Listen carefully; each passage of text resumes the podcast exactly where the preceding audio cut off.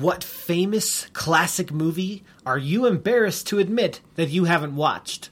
Who teases you mercilessly when you say you haven't seen Star Wars? We're going to talk about our most embarrassing movies that we've missed over the years and also horror films. Thank you, Paul. You're welcome.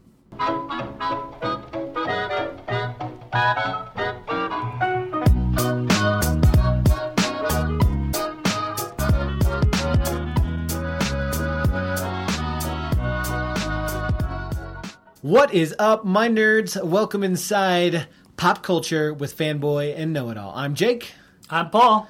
and today, you know, we've recently been trying to be honest on this podcast. Yeah, for a change. For a change. Yeah, because you lie all We were trying to be really dishonest for most of our episodes, but then around episode 10, we Yeah, we- decided, you know what, let's let it all Let's hang just out. hang it out. Yeah, let's just let everybody know all these embarrassing things about the pop culture stuff that we've really liked that's embarrassing from terrible bands and terrible songs like MMMBop that Paul loves. It was a great song. and what are you still talking about? loves, or the fact that I used to be a Nickelback fan, or that Yeah. an Adam Sandler movie comedy made me cry. Thanks a lot. Click. But uh, something else has happened as we've been honest on this podcast. We've discovered that both of us have not seen a lot of movies. It's true. And so we had to create a segment called the Backlist Hall of Shame so that we could let you guys know, be real with you about all the movies we haven't seen that we really probably sh- should have or people think we should have. Yeah, yeah, Seen. yeah. And if you haven't seen them, then probably you should have seen some of these movies too. Yep. Except So- the ones with problematic content. Right. Of course, when you look at a backlist, and this is a this is an important content caveat with Paul Asay, is that there is no movie so important that you should see it if there's problematic content in there that's unhelpful for you as a person, spiritually, emotionally, physically, whatever it is.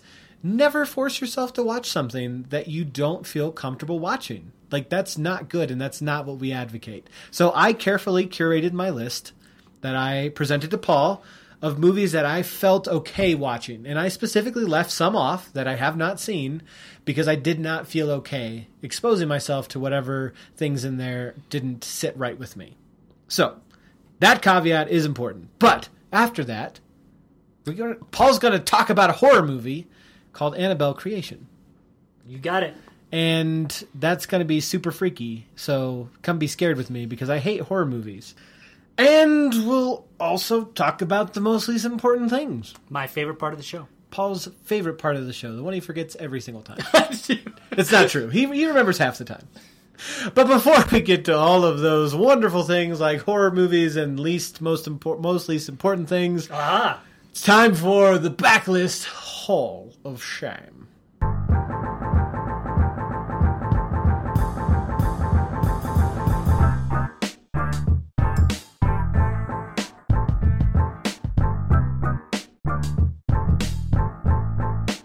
Welcome inside the backlist Hall of Shame, the place where Paul and I have to eat a little bit of crow.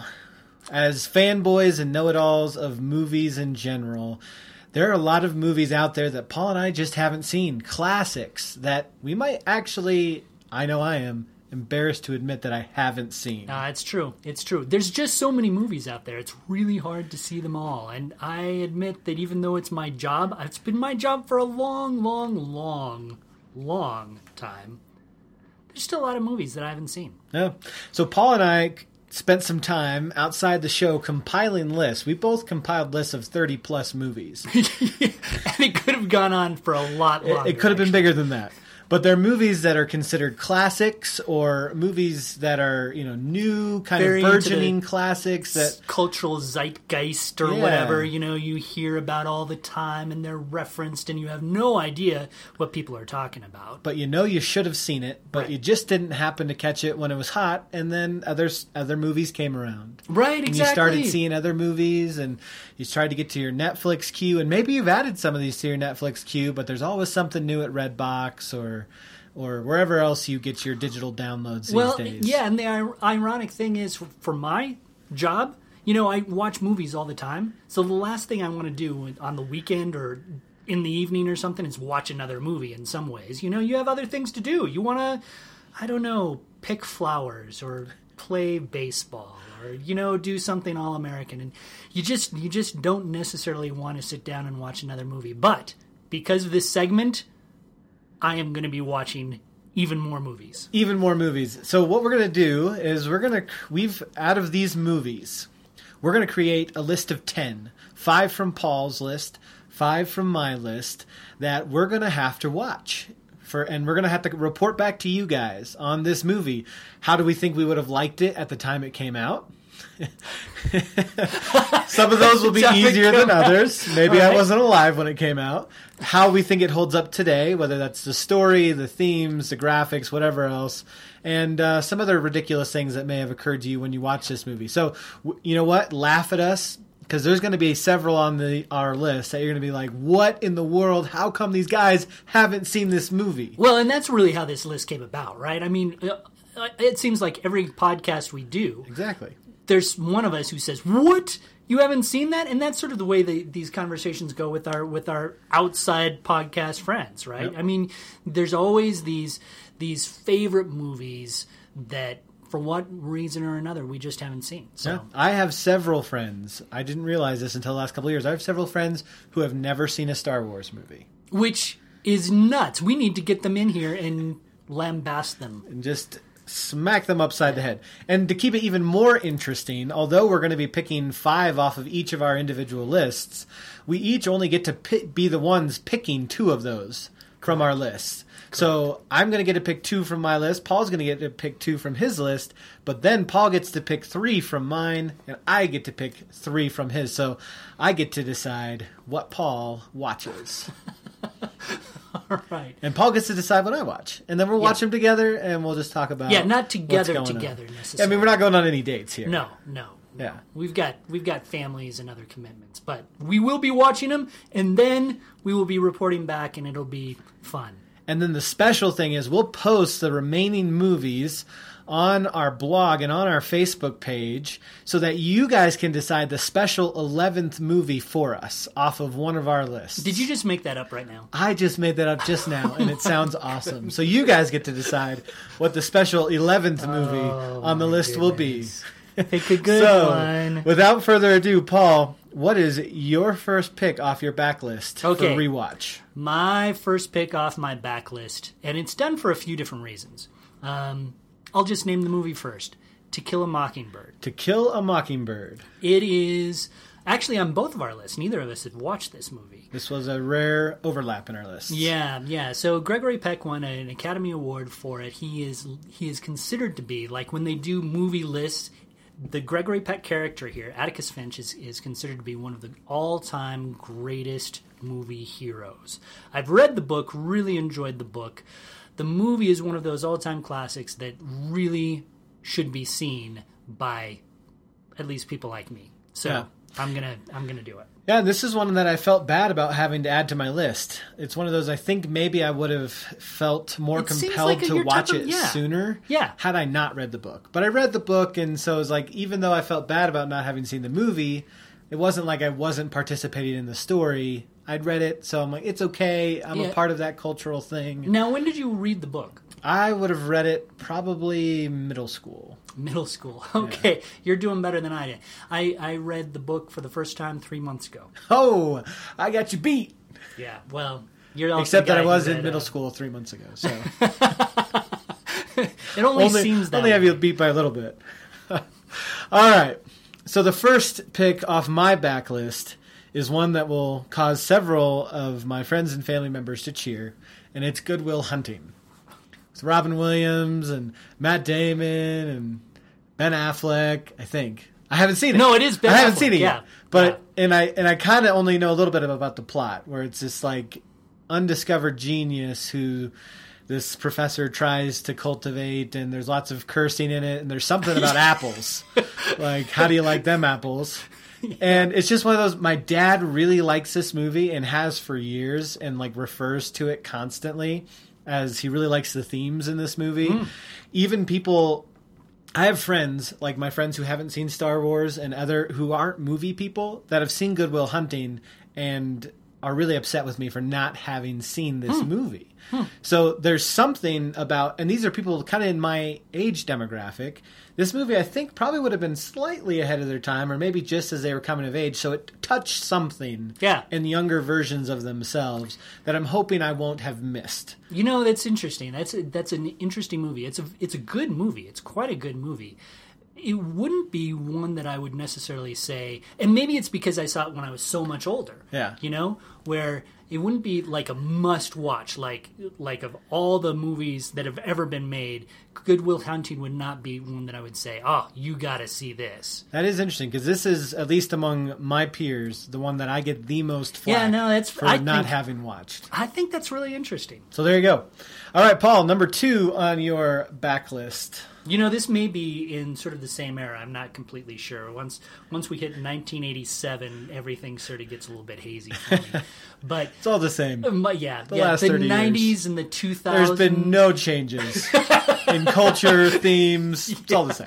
I'm such a loser. Okay, my movie, my second movie that I have on my list is The Usual Suspects. Ooh, I'm glad you picked this one because I was eyeing it to add to your list. Yeah, no, The Usual Suspects is is something that you hear referenced all the time. It made a couple of people, at least a couple of people in it, big stars. I mean, this Yeah. this has Kevin Spacey in it. It has, yeah, it has a lot of. Is that right? Spacey, yep. Yeah. No, it has a lot of really interesting people in it, and I know nothing about it. Good. Nothing about it. I won't it. spoil it for you then. So- because this is a classic spoiler movie. See, that's what I've heard, and, Right. and so I'm really. But you haven't heard the spoiler? I haven't heard the That is spoiler. incredible because I think this movie is pushing 30 I know. And you haven't heard the spoiler. Well, whenever whenever anybody talks about it, I just go blah blah blah blah blah blah blah. La la la, I'm not listening. Yeah. Like for me, The Sixth Sense. I didn't see it when it came out because I was young enough that my parents weren't really cool with me watching it, and so everybody told me that spoiler. So by the time I watched it, it wasn't really that interesting Yeah. for me. And The Usual Spe- Suspects is one I'm actually interested to rewatch with you because I have seen it, Hmm. um, and I didn't know the spoiler before watching it and all that. Uh, but I wasn't as madly enthralled with it, even not knowing the spoiler, as many people were. So I'm curious to see. I did see that one fairly young. I think I was in high school, mm-hmm. so maybe it was maybe it was just I wasn't ready for it yet. Yeah. Um, But I'm I'm very curious All to right. see. All right. So uh, second on my list is going way back. So this was going to be one that's going to be hard for me to say what I would have thought at the time, had I seen it at the time, because I'm picking the Seven Samurai. The Seven Samurai. The Seven Samurai. I mean, this thing tops so many classic movie lists. It is Kurosawa. constantly referenced by other movies. Star Like Wars was based on it. Magnificent Seven was obviously based on it. A Bug's Life. of, is- of course. There's there's like there was like there've been long articles written about how a Bug's Life is Im- deeply embedded with the influence of Seven Samurai. And I'm a little sad that I haven't seen this one because I've been a fan of samurais and kung fu movies and things like that over the years. And it's just one I've never gotten to. So, number two on my list, It's a Seven one. Samurai. A Just long to let one? you know, it's a long one. Yeah, I All think right. it's uh, pushing three, four hours. All right, bring it on. Bring it on.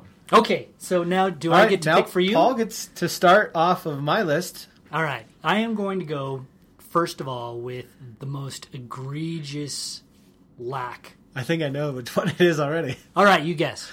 Is it Schindler's List? No. Okay, all right. No, that is that is one of my all-time favorite movies. I, I typically say that's the probably the best movie I've ever seen. But this movie is one that every not only did I love, but it's really a cultural landmark that every American man, woman, child, dog, cat, hamster needs to see. Okay.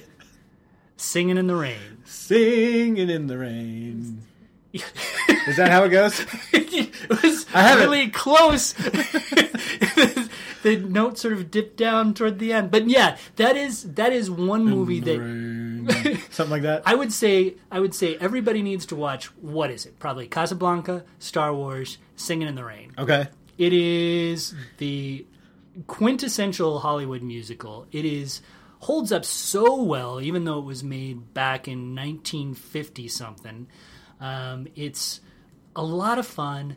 The singing and dancing. I don't know whether you're actually a sing and song and dance type of guy, but I, I mean, they're The not my favorite movies, but I I was um, in a high school musical myself. were you really? I literally quit the basketball team to be a part of Fiddler on the Roof. so you were like In high school. like a Disney version of High School Musical. I, I was in a real life version of Disney's High School Musical. I quit the basketball team as a senior in high school. I think he did as a junior. Yeah. Um, but and then I, I got a part in the musical, and I was I was actually cast for my dance moves. I kid you not. I was cast as a as a Russian soldier. I was the friend of the Russian soldier who marries one of the the, the girls, and that was my main role. And so I was in the Russian bar scene where you do the sweet like Yeah. pepper grinder dance move and all that. Yeah, yeah, yeah. But then I also had to run and do a costume change to be one of the bottle dancers for the wedding, and then I had to run and do a costume change and come and tear up the wedding. So there you go, High School know, Musical in real life. I so much wish this was a vodcast right now because we could have you. you could have me do my dance moves. Yes, that would right be now. pretty great. It Just- would be maybe frightening, but worth seeing. I think. I literally had my blouse torn on stage. You're Do you remember when I used my strength to tear my blouse?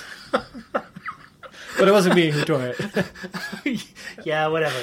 Okay. Singing in the rain. Now, uh, just I want to be clear on something here. Is this the movie that Wally watches? No, And no. what does he watch? That is Hello Dolly. That's right. It's yeah. Now I remember. I knew it was Yeah. some famous musical. Yeah, no, and right. there's- So I know nothing about singing in the rain. Yeah, rain. no, Hello Dolly Zero. is worth for one scene pretty much, and the rest is not not that great. not that great. But Singing in the Rain is it is literally great from start to finish, and if you don't like it, I'll be The podcast I'll be will be crushed. over. We won't no, even make it through the I rest won't of even the be able list. to talk with you ever again. All right. Okay. So that was Paul's first pick for me. All right. My first pick for Paul. Uh, looking over his list, I thought about uh, several of these, but um, he, he already picked the usual suspects. That's one I was thinking of.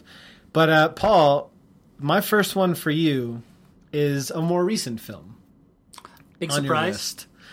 And do you want to try to guess which of these more recent films on your list that I'm going to pick for you? You know what? I am going to guess that you are going to pick Mulholland Drive. no.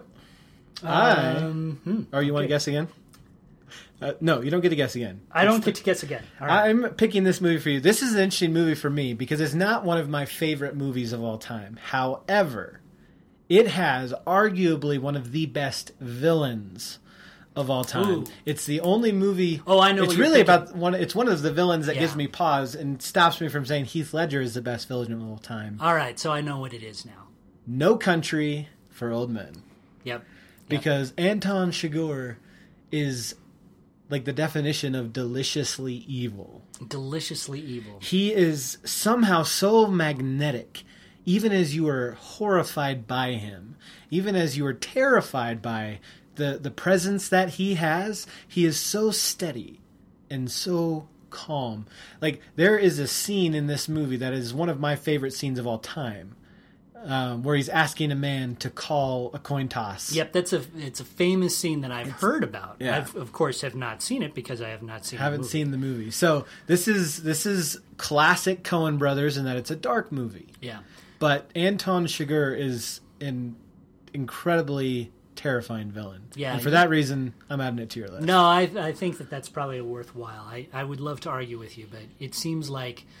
Um, you hear so much about it, and, and the Coen Brothers they sort of blow hot and cold for me. Yeah. I'm. Uh, I'm I did not like Fargo. yeah, I I was not a big fan of Fargo either, but I loved Oh Brother Where Art Thou. Nope. So you never know, but Never know. I think that this is probably a little bit darker than Oh Brother Where Art Thou. It definitely is, but not as dark as Fargo, in my opinion. All right. So there you go. All right. I still can't get that wood chipper out of my head. Like just the fact that I said that, I'm not going to be able to sleep tonight. Wood chipper. Yeah. yeah. Hey, you I saw that movie. with the wood chipper. I can't do the Minnesota. Hey, you with the wood chipper. I don't know. Yeah. And you're even from there, sorta. I'm no, I'm not. I'm Yeah. I'm Midwest. I'm well, I'm lower Midwest all the way. Yeah, no, it's it's one of those movies where I watched it before I had watched a lot of movies, and I had just no concept of what Fargo was even supposed to be about. I kept thinking, am I supposed to be laughing here? Am I supposed to be shocked? What is this? What is this? So, speaking of confusing movies, Is this your next pick for me? This is my next pick. All right, next pick for me. Number four on my list. 2001: A Space Odyssey. I, I kind of thought this one was coming. Yeah, I really should have seen this one before. you really should have seen this before. It's a it's an interesting movie. I think that that um, one of the first really um, serious sci-fi movies, and has some really interesting and still really worthwhile special effects. A very freaky storyline, um, and it has all due respect for your "No Country for Old Men" thing. One of the best villains of all time. Oh, he's so creepy. That's all I'm the- going to say. All right. That's all so I'm I'll have to say. Mm. compare after we watch that one, and I'll, I'll have to report back on to where I rank him on my list of top villains of all time. All right, 2001: A Space Odyssey. Are there monkeys in that one? Do they like? There are monkeys. is there a in that scene with monkeys? I think Yes. I've maybe seen that. Yes, there are monkeys That's all I know. hitting things, All hitting right. lots of things. All right, my next pick for Paul. Looking at this list, um, you know, given given certain things about me, uh, this is this is a hard pick. But it's this movie kind of is the definition when we think of this genre. When people talk about hard hitting war movies, Oh, They're talking Saving Private Ryan. Yeah, yeah, yeah, yeah. and Paul has not seen Saving Private Ryan. Yeah, you're not giving me a lot of old black and white classics, are you? And you're giving me some harsh movies to watch. You're trying to scar me. All of these movies would have a lot of content caveats, I would say. Um, and Saving Private Ryan, from what I understand, is one of the most violent war movies ever, right? It's hard to watch. It's a, a very realistic, as Yeah. from what we've heard uh, from survivors who watched the movie. It's a very realistic portrayal. Yeah. Um, But it is a movie that I need to see for sure. I have even written about the movie and I have not and you've not seen it. So I'm just trying to help you be more honest as a writer, Paul. it. Alrighty. And with that, Paul, what's your final pick for my list? All right. I noticed on your list that you have a definite lack of one of the best directors of all time. Uh, yep, I do. I do. and it's sad because I really like his stuff. So Yeah. go ahead. Yeah, I, you know it's interesting because I don't know which one's coming. Actually, uh, actually, my daughter and wife and son-in-law and I every Friday night we gather to watch one of this director's movies. Mm-hmm. So um, we're talking about, of course, Alfred Hitchcock, Yes. and the movie that you are going to watch, Senor, Yes, sir. is Vertigo. Vertigo. Vertigo is considered to be it, it actually just became a very very influential uh, cinematic magazine rated this the number one movie of all time. Oh, supplanting even citizen kane. Uh, vertigo is i cannot say it's one of my favorite hitchcock movies because it's just so weird but it really is just sort of like a hitchcock fever dream and it takes some very strange turns All right. um, and it stars one of my favorite actors, Jimmy Stewart, in a very Jimmy Stew. un Jimmy Stewart type of role. All right. I'm actually I'm actually really looking forward to that one. All right. Because you know, out of out of all the ones on my own list, the Hitchcock ones were like at the top as far as ones I really kind of wished I had gotten to sooner because I've seen other Hitchcock things and always appreciated them. Yeah, yeah. So yeah, I um, noticed Rear Window was on your list too. it is. crazy. I know. Like some of these classics. like Rope. the- You probably I- haven't seen Rope. I haven't seen Rope. You got to see Rope. Now I, we're gonna have to keep adding these Yeah. to the list. All right, this is this is a lot of pressure to pick this last one for you, Paul. Um, Pick something good. and I don't I don't really know what's good. I mean, there's a lot of you you were getting on to me for saying that I think for picking dark ones for you, but there's a lot of dark stuff on this list. Well, it's because I don't go out of my way to watch exactly. dark movies. Yeah, it's it's kind of in general. I just wa- instead of watching something like Saving Private Ryan, I say, you know what? Let's watch Singing in the Rain again. and your brain is generally speaking probably the better for it. so there you go. Yeah. Um, so pick Gigi. No, I, Gigi. Gigi didn't even make my list. what is Gigi? It's a musical. It won like, Oh, like three gazillion Academy Awards, but no one's ever heard of it. So All right. So, um, all right. I'm going to say boy, this you're building up the suspense. I really am building up the suspense because I'm torn. Like I'm, I'm having a hard time here, guys. He's got stuff like Mash, on here, which I mean I've seen, but Paul hasn't seen. Get out of here. He's got Million Dollar Baby on here. Um, he's got L.A. Confidential on here, uh, which actually was I haven't seen that either, so I can't really get. He's got he's got Do the Right Thing on here. Come on now, little Spike Lee joint. Yeah. Yeah. I've Um, never seen a Spike Lee movie. But, but, you know, recently we had a conversation about the superhero genre and how like all encompassing it is right now. It is the genre Right. of like the last decade. Right. And there was a genre in the past that had the same prevalence, and we mentioned it, and it was the Western. And there's a specific type of Western called the spaghetti Western, and there's an egregious movie on here. Like if you've seen some of these, like this is really like the first movie you should probably see of this guy's. Not really, but it's it's up there on the list. And so Paul has not seen Clint Eastwood in The Good, the Bad, and the Ugly.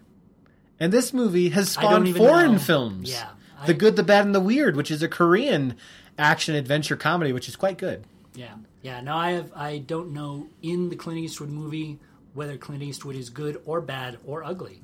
I don't know any of those. I, I cannot answer that question. But after you see this, including the infamous standoff, where it just cycles between their faces, you'll know which one's good, bad, and ugly. You'll know. you'll know. So I got to ask you a question. Have you seen High Noon? Uh, High Noon I have not seen, actually. You need to put that on your list. We're I will add talk that. that. We'll add, later. that add that up on the list. High Noon. I'm writing it down. I did right have a couple of westerns on there, but I guess High Noon somehow didn't get on there. Yeah. Well. There's a lot of movies I haven't seen. Yeah. Seven Samurai is close. That's how I kind of. That's how I kind of am really credible as a know-it-all. Is that I haven't seen a lot of things, So you can just. but I have opinions about everything. Yeah. Yeah. So there you go. All right. Let us know. We're gonna post. Like I said, we're gonna for the special 11th movie. We'll in the future be posting these lists with some notable additions, uh, like High Noon. And you guys will get to decide what is the 11th film for us to watch. We'll give you a list to pick from, and you decide. But now that we've decided, there's one more thing after we've picked each other's list here. There's one more thing we have to decide, and that's what it, who's kicking this thing off. Exactly. And like I said, we're going to be picking off of each other's lists, but it has to be decided who gets to go first. Yeah. And we could haggle that out. That's one way of doing it, but we like to flip weird things. We flipped rulers and staplers and books, and now we have an official flipper. now we have a new official flipper, which is the CD writable. It's not rewritable, it's just a CD writable. It's blank. Okay. It's 80 minutes, 700 megabytes. Uh, face up or or uh, shiny side up, whatever right. that side's side up. called. I'm calling shiny side. up. Paul's calling shiny side up. If it lands shiny side up, he gets to pick off of my list. If it lands non shiny side up, I get to pick off his list for our first. Drum roll, please. Flip. That. Oh, there we go. It's shiny side up. Shiny side up, Paul wins. Mr. Roberson. Yes. What is my rewatch? You Or it's are- not really a rewatch for me. It's just Yeah, a watch for the first just time. Just watch. Just watch. And the retitle is. must watch because you could you could keel over dead anytime, and you really should not miss this movie before. Singing in the Rain. Singing in the rain, it is. So be sure to tune in on the next episode where I have to come back and talk to Paul about singing in the rain. How much you loved it. Singing in the rain. Did I No, get deep? no, no, was that worse than the first one? worse. You said I had to go lower. No, you go higher. Oh Singing in the rain. No, no. I somehow. I haven't seen it, and I think you did it worse than I did. I I did. Man, that was embarrassing. And now, after that freak show of a singing concert, it's time to talk about horror movies. Yay!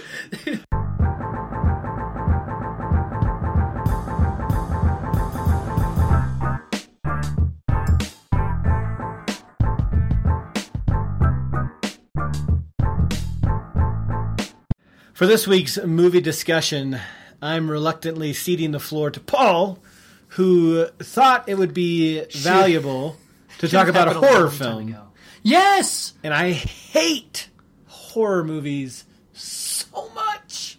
Yeah. Well, Paul, why do we have to talk about Annabelle? Why? Annabelle. Here's the thing, and Jake, Tell me I what gotta tell is. you, I gotta tell you that horror movies. I'm not a huge fan of a lot of horror movies. Okay, I'm not a huge fan of jump scenes. I don't like a lot of gore. That's for sure. So you're not a torture porn fan. no, don't like Saw. Don't like you. any of that. Thank you But- for at least that. But the thing about horror, the horror genre, is that it gives filmmakers license to talk about some huge issues. It is the only secular genre that really allows you to talk about good and evil in very explicit ways.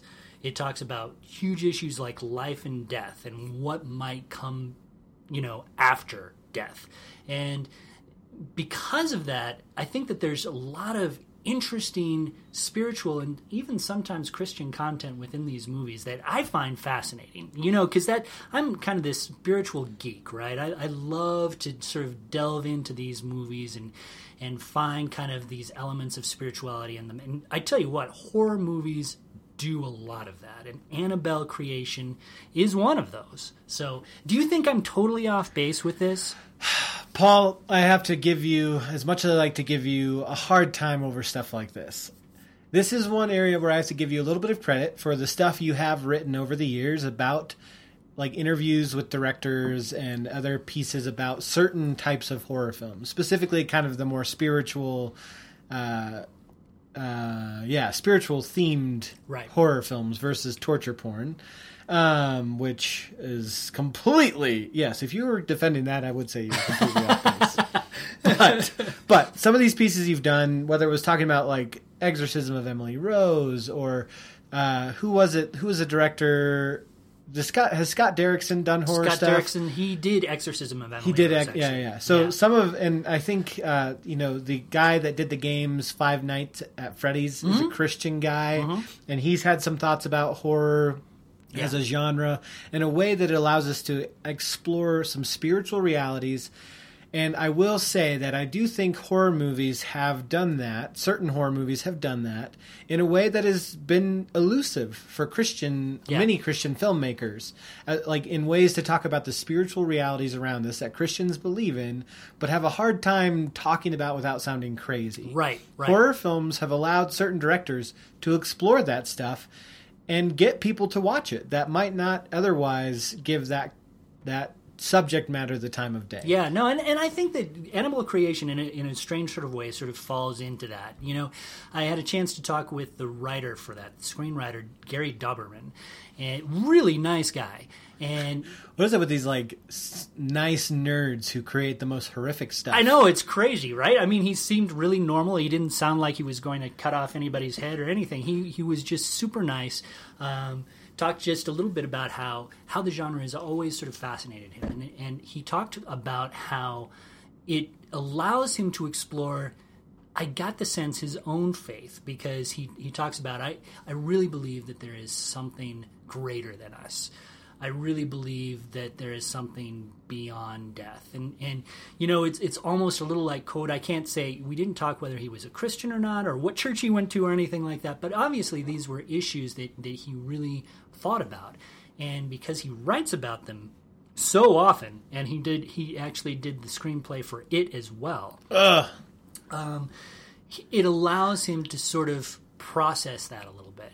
And the thing about Annabelle, Annabelle creation, it's it's part of the a horror horror franchise that I really appreciate, The Conjuring. Um, and the reason why I appreciate it is because number one, it deals very explicitly with some spiritual stuff, which we'll talk about later. But number two, it feels very old fashioned. Um, the first two Conjuring movies were rated R, but only because they were so really scary. It didn't seem like that there was a lot of a lot of explicit content Right. Um, they were just super creepy movies that had a lot of elements that I really appreciated from old time movies like The Haunting and The Changeling from decades ago. You know, the the weird balls that sort of bounce down the hallways and the creaky doors and it's all just very it's all very psychological and atmospheric as opposed to being Yeah. explicit and gory and stuff. Annabelle creation takes a step into that into the gore a little bit more. Yet within that context, there's still a lot of a lot of spiritual content that I really appreciated. It, it talks a little bit. Essentially, the story is about this this doll, Annabelle, and um, how it is possessed essentially by by this evil entity, um, and it's very specifically a Christian evil entity. We don't know exactly the the demon or whatnot behind it, but it's it's clearly told within a Christian context, and and so you have this um, this orphanage that's essentially moved to this creepy house and has to deal with the the entity that that sort of surrounds Annabelle it's very disturbing. There's some problems with it, certainly, not only from just a just a, a content perspective, but from a theological perspective. And yet, it does talk about how sometimes um, when we're faced with evil, the best thing we can do is is pray.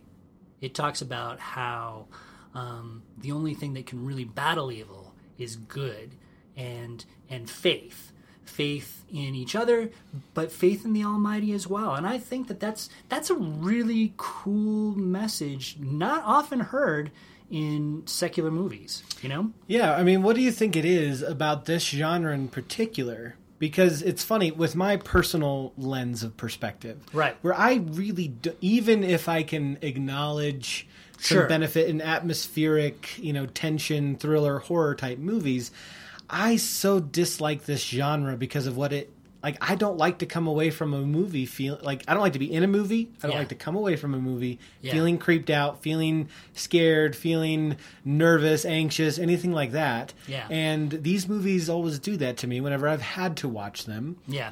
And so it seems to me, to a secular audience, like, hey, here's this thing that's going to make you really uncomfortable and creepy Right. and scared. And it's going to preach to you about faith and prayer and God and good and evil. Yeah. And it's like, that to me seems like a combination that would send all uh, an entire secular audience running for the hills. Right. And yet these movies do well. What It's- is it about this genre that draws in that crowd and gets them to listen to this stuff that they wouldn't listen to in a Christian movie? Yeah. That would be much more pleasant to watch, in my opinion. Yeah. And No, I don't even is- tend to like most Christian movies. No, and I, and I totally hear you. And this is really we should unpack this more thoroughly, like later October, I think, because it really is a fascinating question, and there's a lot of stuff that sort of surrounds it that I find totally fascinating. Because what you say is absolutely right. Why would you sit in a theater? To be made uncomfortable, to be made scared. I admit that there are times when I've gone to review these horror movies where I've had to sit through them that I hate every minute I'm actually in the theater. Um, and then you have the spiritual component, and we know that that that as the country gets more secular and there's there's a lot of aversion to faith. But what I think part of the attraction is is that I think people really understand, even if they don't admit it or understand it. There's a real big understanding that there is true evil in the world, and I think that there's an attraction and and even a a, a subliminal belief in God. I mean, th- I kind of believe that that we're all wired to to worship something greater than ourselves, and I think that um, I think that these horror movies they give us an opportunity to sort of to sort of step into a story where we're allowed to do that more honestly. Even if it's not part of our lives it allows us to sort of process what it means to be good what it, what evil looks like um, the strength that you need to have to, to fight evil. Um, I just did a, a story actually talking a little bit about Annabelle as as uh, parallel to what we've seen in Charlottesville, where we've seen some some real evil there, and how Yeah. how movies like Annabelle Creation can give us some context. And really, when you think about it, um, movies are the first place that we see we we first get our picture of what evil looks like, right? And it gives us an idea of how it can be fought. And I think that that's one of the appeals to these types of movies. So we'll post a link to Paul's writing on the thoughts of how he compares the two because I'm very curious about that. I haven't read that piece from you yet. Can you give us, as we wrap this up, can you give us a little bit of a teaser of how Annabelle, a movie that you said is in the universe, is it the same characters or just same universe as The Conjuring? Same universe as the Conjuring movies. Yes. Okay. So it's a movie about a doll that is Evil. possessed by a demon. Right. What did you pull out of it to connect to what happened in Charlottesville? Yeah, I think I think a couple of points that I I really thought about. Um, the lessons that I get from Annabelle is that you can't take evil lightly, and you can't ignore it. Um, you have to understand that evil can be sneaky. When you, whenever you see any sort of horror movie, actually, it's the evil that you see can can often shift shape, and it becomes it comes in in in areas that you don't necessarily see. And I think that sometimes we see that within our own world, where um, sometimes the evil that we see is from people who we wouldn't necessarily expect it from. We, I think that Annabelle teaches us that when you see evil, it's best to have it contained and not let it loose. And that was something that, that struck me forcefully about about Charlottesville. Um, Annabelle, when you first find the doll, is in a closet surrounded by these scripture verses. She's locked in this closet and is apparently been dormant for, for a dozen years. Then, of course, they open the closet door and literally, and I'm going to, you know, use the word, all hell breaks loose. Yeah. You sort of get that feeling sometimes when you watch what has happened in Charlottesville, where where this this sleeping monster of racism and, and white supremacy has sort of been given license through circumstance, through through our, you know, the culture and, and through other things. We'll just say Yeah. Has given permission to sort Yeah. of rise and to sort of become stronger and i think that that's a that's a troubling thing as well Hmm. and then we also talk about about just how when we see evil how important it is to actually stand up no matter our fear no matter um, what risks or what we might be risking in our own lives how important it is for us to stand up to evil I think that's a good place to wrap it up. Like I said, we will post a link to Paul's thoughts, uh, his written out thoughts, his in depth thoughts on that topic which are much more coherent on the blog. hopefully And for now, we will move on to the most least important thing.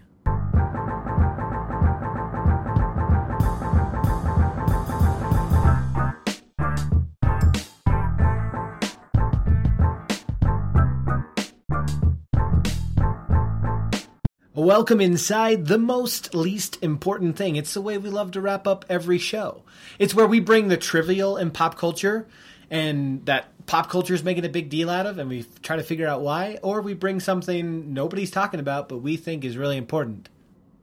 Are you still following us? I hope so. Welcome again inside the most least important thing. Today, Paul is kicking us off. Paul, what'd you bring? all right so so i gotta ask you jake do you have a fidget spinner Uh, I do not have a fidget spinner. Very good, because apparently they're terribly dangerous. What? Terribly dangerous. Uh, apparently, there have been so many accidents caused by fidget spinners uh, that a government agency, the U.S. Consumer Product Safety Commission, has had to release some guidelines on how to safely use fidget spinners. What kind of accidents are happening with fidget spinners? I know it's crazy, They're right? like pieces of plastic or metal with some ball bearings in between, and Well- people do them in different designs. Apparently, some of them, and I don't. It's, this seems to defeat the purpose of fidget spinners, but some of them are apparently battery powered, and so some What? some of the yeah, I know. It seems like if At you're fidgeting, you need to operate it, Right. So it's sort of a lazy fidget spinner. I lazy fidget spinner. Maybe someone can fill us in because I'm sure there's more to it. But Even the lazy Susan yeah, was manually powered. yeah, no, you you've got battery powered fidget Okay, spinners. all right. Well, I know they make fidget spinners for your phone too, so you Crazy. can just sit there and So anyway, swipe your screen. oh, I could use that. I, I really need a fidget spinner actually because Oh, do you? I fidget a lot. what about a fidget cube? no. Have you seen the fidget cubes? No, we're getting off track. We're Those are great, and those are probably way. Well, tell me why these are dangerous. and I can tell you if a fidget cube will solve the problem. So first, the battery-powered fidget spinners, Yeah. the batteries overheat, just like a Samsung Galaxy, Oh, right? yeah. And explode. they burst into flame, and so they've had kids taken to the emergency room. But but even for the non-battery Mom, I'm the Human Torch. even for the non-battery powered, that's not funny. even for the non-battery Ch- powered, child immolation is not humorous. Even for the non-battery powered fidget spinners, apparently there's a danger because some kids have been taken into the emergency room because they've put them in their mouths. So like the whole fidget spinner in their mouths. yes, so. Yeah, And then what? They said, yeah. So they Fire a warning that to not put fidget spinners in their mouths. Here's your Yeah, sign. Do not do this. I can just see Bill Engvall right now rolling over in Yeah. his grave. If he was dead, Bill Engvall's alive. People, he's alive. All right. So don't All right, so that's what I've got. So, right. so if you, you have a fidget spinner in your house, lock it up. lock it up. It's, it's it like Annabelle. kids. Hide the kids. Hide the wife. Because they're trying to burn you. Yeah, yeah. They're burning everybody out there. It's totally like Annabelle. Lock it up in a closet, covered Some with scripture. scripture. It will not hurt you. Then. Put it inside a Bible. That's right. Yeah, right in the middle. It has to be right in the middle. So you got all of Scripture Psalms, wrapping it. Psalms 103. Is that the middle? I don't know. it some, I'm sure it has a lot to do with fidget spinners. I'm thinking. All right. So mine is slightly dated, but I'm I'm very curious about this one, and I, I've seen a few people write about the technical aspects, but this could this is one of those things that could ultimately be a flash in the pan, no big deal, a blip on the radar for a big company, or it could end up taking out an entire another company, Oh. or changing the way we consume content in general. Yeah. And it's that Disney has announced that they're going to stop providing new content to Netflix beginning in the next year or two and create, launch, create and launch their own streaming service. Which is really interesting. It makes me, I didn't even think about this until you just mentioned this. Marvel is a Disney owned company.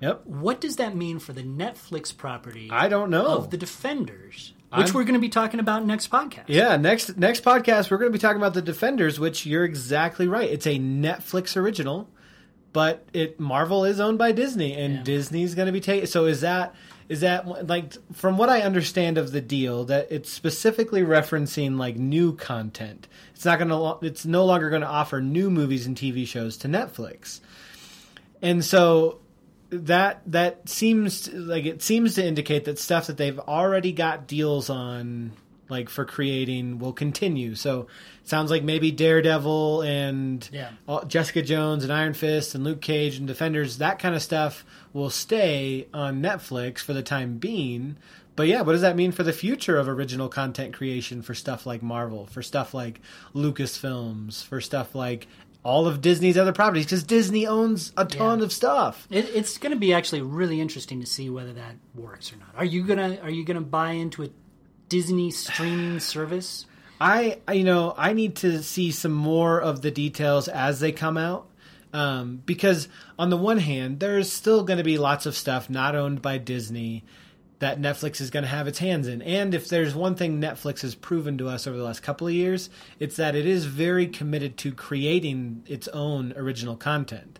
In fact, it seems like maybe they were kind of wondering if this was coming because they, Netflix, just bought a comic book company. The comic book company behind things like uh, oh what is it? The super kick ass and Kick uh, kick bleep. Um, and oh gosh now i'm forgetting the name of the other one but the guy that created launched this comic book company it was kick bleep. I just mouth spitted um, and he also like helped create Logan, like the concept for Logan back, like because he defected from Marvel years ago. So this guy he helped shape Captain America: Civil War from a comic book perspective, and Logan, like as those things were being developed for for like visual, you know, me, movies, TV, and all that. And and uh, oh, Kingsman, that's the one I couldn't think of. This is the company behind Kingsman. So the movies they've done from this comic book company that Netflix is now buying Yeah. It doesn't sound Has some like- success. It doesn't sound like there's going to be a lot of properties that would be good for you and your sons to watch. At least not for yeah. a while, though. Yeah, it's right. It's still pointing towards that, but Netflix hasn't really created a lot of original content that's been a home run for kids. Right. Most of their success has been in the the more mature market. When Right. you look at all that they've created as far as original content, House of Cards, Orange is the New Black, the Marvel stuff, like those are all the ones that they get press for, and none of those are kid friendly. Right. So it seems like they're trying to position themselves to continue to maintain their dominance in the long run against something like Disney. But Disney's got a lot of strong Well, they own everybody's content. childhood, right? I mean, They they, have Star Wars, Marvel, all of their many, many properties. I mean, it seems like, especially you as a as a dad of, of Yeah. kids, you know, something like My that. My wife's probably going to pressure me to sign up for this. Yeah, there's a lot of stuff, and like you say, Netflix doesn't necessarily have a lot of offerings for the younger set. So Right. So I'm I'm very curious to see if this ends up just kind of being another streaming service, no big deal, whatever. Everybody's paying for Netflix and Disney, or if this shapes like the field of digital streaming. Like if more of these production companies are going to start offering a la carte options to try to attract people to their own streaming services where they control the terms, they control the money, they're not sharing any of it with Netflix. We'll see. We'll see if Dis like I think I imagine there's other studios and companies kind of watching how this goes and deciding what they're going to do with that moving forward. Yep, I agree. So there you go. Well, that, folks, is the most least important thing for this episode. Thank you so much for joining us as we've talked about all the embarrassingly popular and cultural defining movies that we haven't seen and horror movies and Paul trying to like bring church in here and tell us how horror movies can help us be better citizens yeah. Well, I don't know if I'd go that far, but and They have some dangerous fidget spinners. dangerous. I didn't know this. I was protecting my kids this whole time. Yeah, yeah, you're a good dad. A great dad. Though I, I guess one kid did have one, but then they put it in the bathtub, and it rusted because they didn't know that metal shouldn't, you know, just sit in water for a long time or else it corrodes. Yeah, so now they could get gangrene. Or So now they can get gangrene. I threw it away before that could happen. So I was ahead of this train. But uh, uh, be sure to catch up with us on our Facebook group, Fan Pop Culture with Fan People and Know It Alls, or on Twitter. Paul's at AC Paul. at AC Paul, and I'm at Jake underscore Roberson. Until next time, when we talk to the defenders and our Backlist Hall of Shame rewatch, we'll catch you on the flip side. See ya.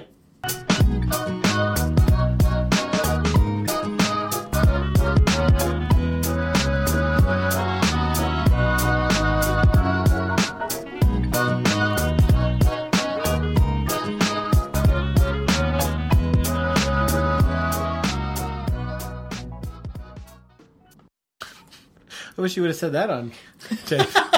I like the feel of DVDs. AC. All right.